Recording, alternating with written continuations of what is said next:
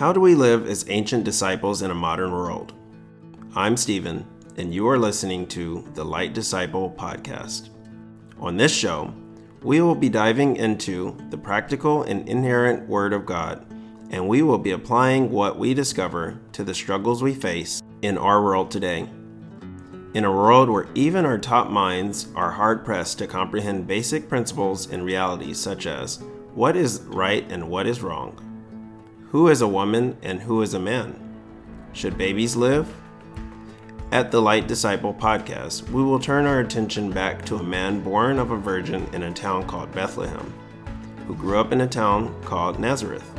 Jesus the Messiah, the one who was whispered about in the Old Testament, to one day emerge as the Savior of the world. That happened, folks. Here he is. He's here. He died for the sins of the world and then was raised from the dead in order that we may be raised to life in him. We will learn from Jesus because he called us to be his disciples, and he commissioned us to go out into the world and make disciples. This is our assignment, one and only. And here we will give it our best shot. Make sure to subscribe to this podcast so we can lock horns together as we allow Christ to train us up the way that we should go.